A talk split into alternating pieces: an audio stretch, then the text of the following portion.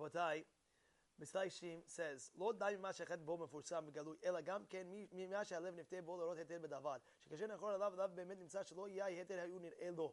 He says, you have to really see uh, what your motivations is in life. Of course, אלא מבני היות הלב עדיין נגוע קצת מן התאווה, כי לא טהר ממנו מכל וכל, על כן תמשכו להקל לו. אך האדם אשר טהר מזה נגע לגמרי ונקי מכל רושם. So the person has to look in, and he has to really see in his life if it's uh, mutad or asur. Is it permitted or not permitted?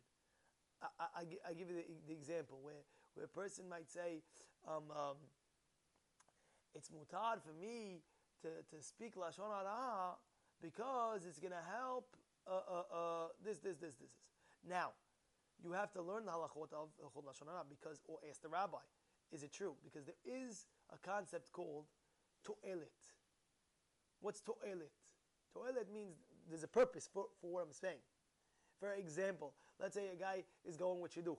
So you're sitting at a wedding. You're sitting at a wedding, you're having a drink, and all of a sudden, as you're having a drink, uh, somebody comes over you on the table. Oh, how you doing, Jack? By the way, I know you're best friends with this guy Joe.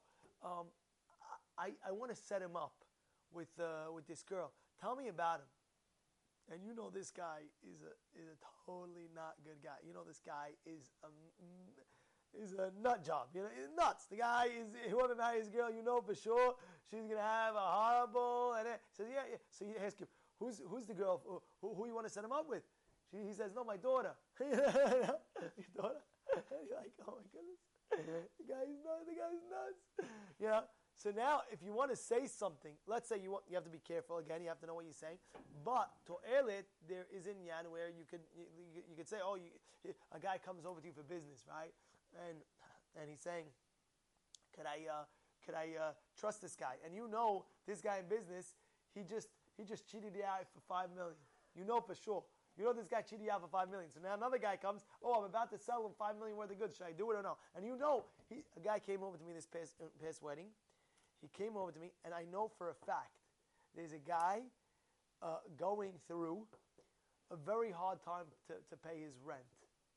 And, and I know for a fact this guy who's not paying his rent told me, Rabbi, I'm behind in my rent for almost a year. I didn't pay the landlord. And then a guy at the wedding that night comes over to me and says, Oh, Rabbi, I have an apartment I'm renting out, and I'm about to sign a lease.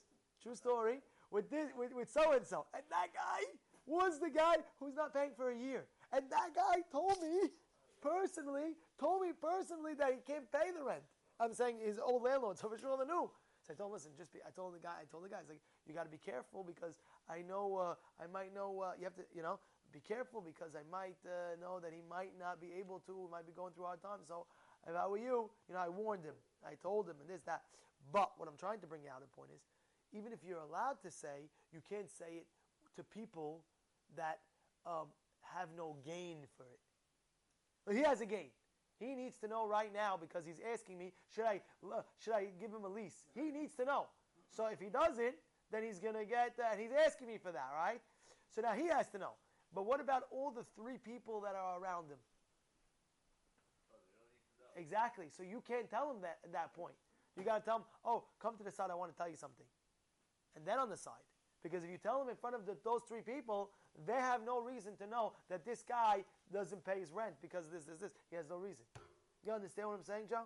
You hear what I'm saying? You have to be very, very careful. That's why I'm saying with the laws of Lashon Hara, it's not as simple as you think. Oh yeah, Rabbi, he needs to know. Fine, he needs to know. But he doesn't need to, the other three people don't have to know.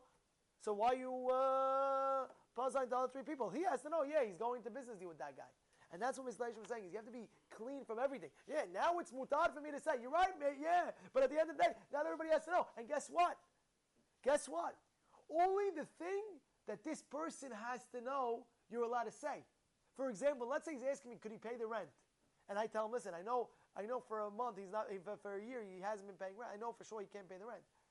I can't go ahead and say, and by the way, besides the rent, by the way, I know he's having shalom bayit problems. I know he's. I can't do that. Because that point is, is not necessary for this person. To know. No, he doesn't need to know that. That's why even by speaking something that he needs to know, you understand what I'm, you understand what I'm trying to say? So why you, And even sometimes they even say, and even if like you know, you know, tr- trust me, don't, uh, don't, don't. Uh, if I t- if I would tell him, trust me, don't take him as a tenant because I know some stuff, some stuff. I don't want to say, and he, will listen to me. I don't have to tell him exactly. You understand what I'm trying to say? You have to tell him the detail exactly, not more than he needs to know to, to, to prevent. And that's what Mr. Hashem saying. Saying sometimes your person think, oh, it's mutar. Now it's mutar. What do you mean? I have to say. I have to do it. Uh, and therefore, he's saying you have to be clean. You have to even be clean from those things as well.